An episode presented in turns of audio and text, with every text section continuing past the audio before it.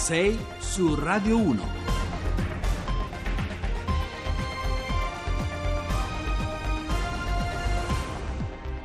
Di nuovo in studio, seconda parte di 6 su Radio 1, giovedì 26 luglio alle 6.40, al microfono Giovanni Acquarulo. Torniamo in Grecia anche stamattina per riprendere un po' il filo delle analisi e delle testimonianze sulla gravissima crisi legata all'emergenza incendi che ha investito negli scorsi giorni la regione dell'Attica, a poche decine di chilometri dalla eh, capitale Atene. Eh, l'ultimo bilancio parla di circa 80 morti, bilancio aggiornato ieri sera, ma cerchiamo di saperne di più e lo facciamo collegandoci in diretta con Lambros eh, Panagiotou, che è un collega, un giornalista, un commentatore politico di ERT, l'azienda radio-televisiva greca. Buongiorno e benvenuto.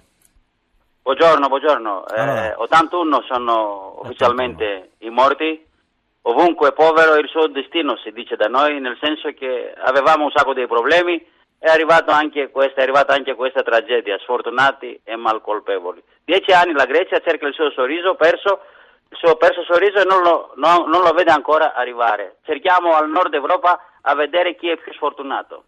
Perché la tragedia? Mi dite voi o no? Sì, sì, eh, glielo chiedo. Sento, io volevo sapere anche un po' eh, quali sono state le misure eh, straordinarie ecco, annunciate e varate ieri da, dal governo, dal governo Tsipras. Ce le racconta?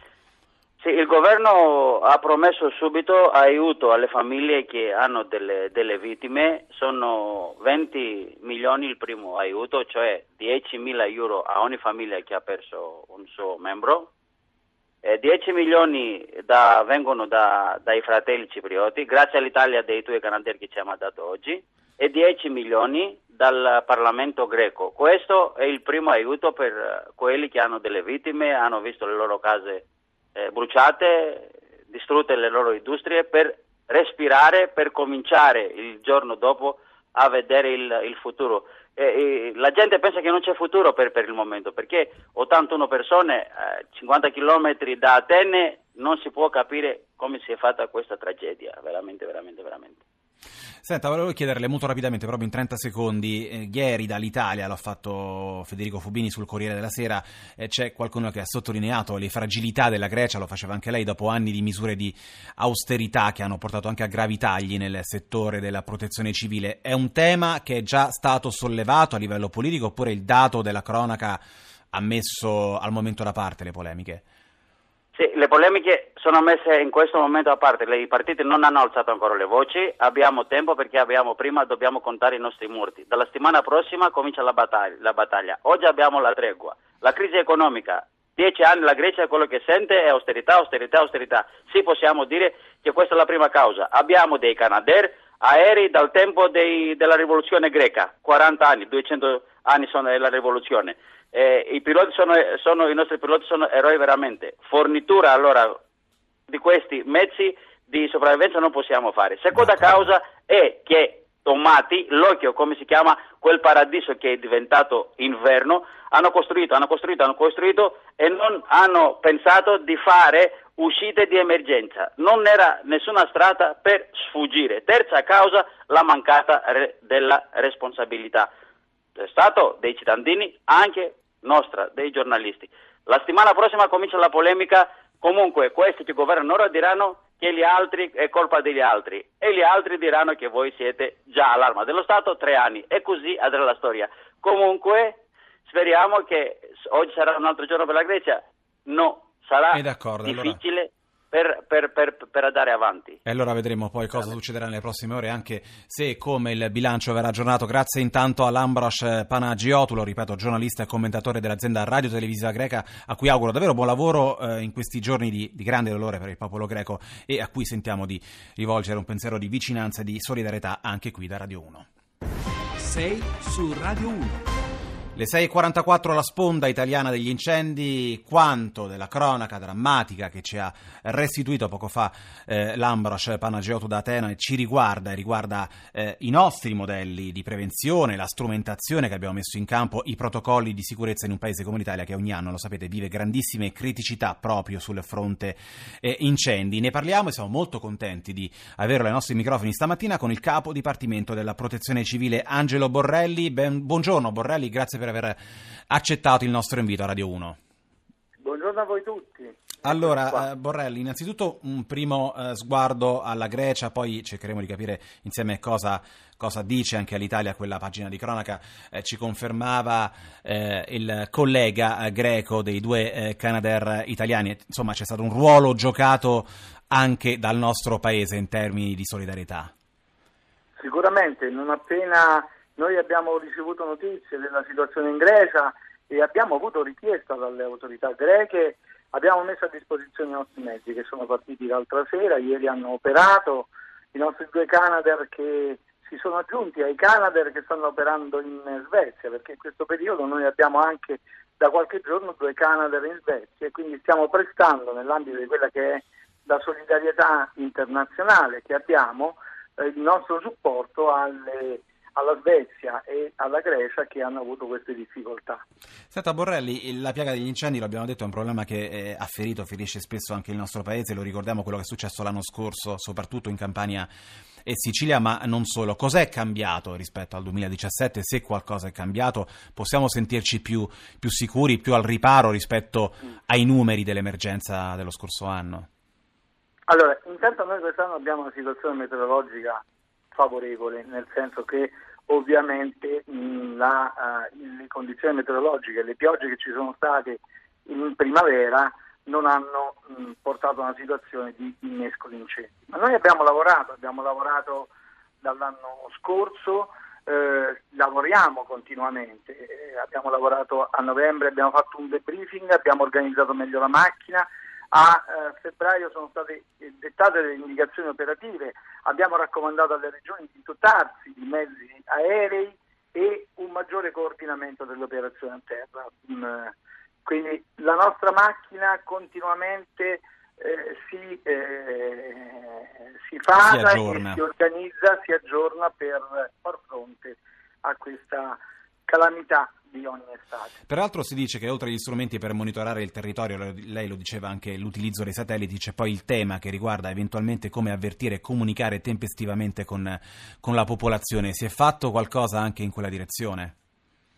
Allora, sì, questo è un tema sul quale stiamo lavorando.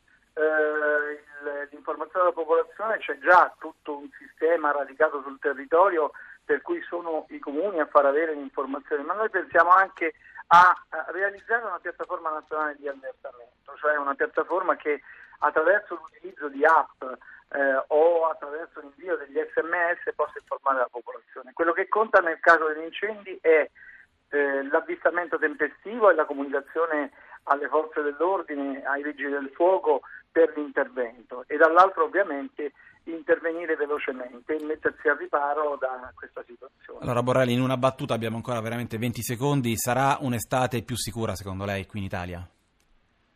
Sì, sì, sicuramente sì. Noi abbiamo organizzato al meglio il nostro dispositivo. D'accordo, allora grazie, grazie davvero ad Angelo Borrelli, capo dipartimento della Protezione Civile Italiana, grazie per essere stato con noi questa mattina a Radio 1 e buon lavoro.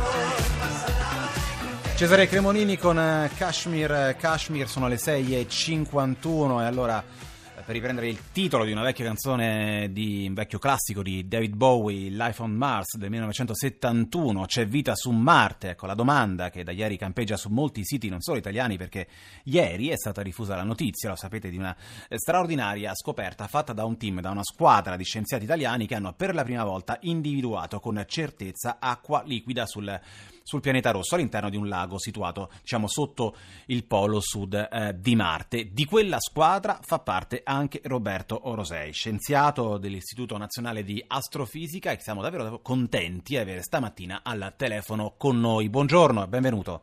Buongiorno. Allora, Orosei, si è sempre detto, l'abbiamo letto un po' ovunque, senza acqua nessuna forma di vita conosciuta è possibile. Oggi abbiamo finalmente la certezza, non soltanto a livello ipotetico, che su Marte l'acqua esiste. Orosei. Sì, è vero, questo è stato qualcosa che è stato cercato almeno per vent'anni, forse già ai tempi del, del Viking nel 1977 un risultato che è venuto fuori attraverso anni di lavoro, a noi stessi ha richiesto dieci anni, quindi non è stata proprio una passeggiata, ma per tutto quello che abbiamo potuto vedere finalmente siamo riusciti a trovare una quantità d'acqua che non, proprio, non sono goccioline, cioè si tratta di, una, eh, di, un, di, un'area di circa 20 km di diametro con una profondità di almeno un metro, ma questo è un minimo che noi deduciamo da, da certe condizioni fisiche. E questo significa che si tratta di almeno centinaia di milioni di metri cubi d'acqua. Senta, professore, eh, cercando di arrivare il più possibile a chi ci ascolta, ecco, quali sono le caratteristiche dell'acqua di Marte? È simile a quella della Terra oppure, eh, non so, è più nociva, più tossica rispetto alle nostre riserve marine? Siamo riusciti ad avere già informazioni in merito? Eh, qualche cosa possiamo dire, eh, certamente non è un posto dove andare a pescare, questo purtroppo. Eh, sappiamo che si trova appunto molto in profondità, eh, somiglia a certi laghi che si trovano anche sulla Terra, per esempio in Antartide al di sotto del ghiaccio. Eh, in questo caso sono un chilometro e mezzo e questa, ehm, quest'acqua però sappiamo anche che mh, deve contenere dei sali perché abbiamo indicazioni che la sua temperatura è al di sotto dello zero e i sali eh, impedirebbero il, congel- il congelamento. Eh, perciò sì, non è proprio una, un posto particolarmente eh, abita- simpatico, mettiamola così, tuttavia ci sono batteri terrestri che sono in grado di vivere in queste condizioni, quindi anche se finora eh, diciamo, noi abbiamo solo indicazioni indirette di quali sono le sue proprietà, eh, siamo tentati di concludere che, che questo sia un, un, potenziale habitat, cioè un potenziale luogo dove una vita come noi già la conosciamo sulla allora... Terra sopravvive. Ecco, noi arriviamo proprio alla domanda delle domande, qui che ci interessa poi cercare di sapere qualcosa da lei. Cambiano sicuramente le prospettive di ricerca, però la domanda ci siamo fatti, ci siamo fatti un po' tutti, ecco, una volta data per acquisita la presenza di acqua su Marte, eh, è altrettanto scontato, come diceva lei, non lo è, ma insomma, che in quell'ambiente si siano sviluppate eh, eh forme di vita e come si farà appunto dentro queste nuove prospettive di ricerca a verificarlo? Quanto tempo ci vorrà, professore? Noi mm, diciamo, la, la, storia della, della, vita su Marte è tutta da scoprire ancora. Sì. Eh, Marte probabilmente mh, mm, ci, inter- ci, interessa così tanto perché abbiamo tutte indicazioni oramai incontrovertibili del fatto che fino a 3 miliardi e mezzo di anni fa, che sicuramente è un bel po' di tempo, comunque Marte era simile, più simile alla Terra, con, con un clima mite, più mite e con dell'acqua in superficie e poi è diventato man mano eh, un deserto gelato per eh, una successiva, una, diciamo, graduale perdita dell'atmosfera. Ora, eh, il problema è che nel tempo per cui Marte è rimasto abitabile, in quello stesso arco di tempo, sulla Terra nasceva la vita. E quindi quello che ci interessa sapere della vita di Marte è proprio se, eh, avendone avuto il tempo e le condizioni, ha potuto nascere oppure no. Questa domanda è fondamentale. E, Quanto ci vorrà, professore, secondo lei? Eh, questo, questo, è eh, qualcosa che non sarà facile fare, certamente, nell'arco della prossima decade sarà ben difficile riuscire a cambiare i piani già avviati ormai per l'esplorazione di Marte, ma dopo quell'orizzonte forse qualcosa nascerà e certamente nonostante le difficoltà tecniche si cercherà di andare, secondo me, ragion- almeno ragionevolmente, a cercare di prendere un campione di quell'acqua, analizzandola sapremo molto di più e forse avremo la risposta alla domanda. E allora grazie, grazie davvero anche per la risposta, diciamo, possibilista, la famosa domanda se siamo eh, soli o meno nell'universo, la domanda delle domande con cui abbiamo aperto la nostra trasmissione. E ora vi salutiamo perché tra pochissimo c'è il GR1 delle 7. Io ringrazio ancora una volta eh, il professor Orosei, Roberto Orosei per essere stato con noi, vi ricordo la nostra squadra, il curatore del programma eh, Carlo Cianetti e poi in eh, regia Mauro Convertito come sempre anche oggi. Invece la parte tecnica Maurizio Possanza e poi in redazione Francesca Alibrandi, eh, Cristina eh, Pini e, Claudio Urbani. Ora, come vi ho detto, c'è il GR1 delle 7 con tutte le ultime informazioni sul, sulla morte di Sergio Marchionne e anche sugli eh, incendi in Grecia e tutte le informazioni e notizie che vengono dal mondo della politica. Noi invece torniamo domani mattina, eh, pochi minuti dopo le 6, come sempre, da Giovanni Acquarulo. L'augurio di una buona giornata su Radio 1.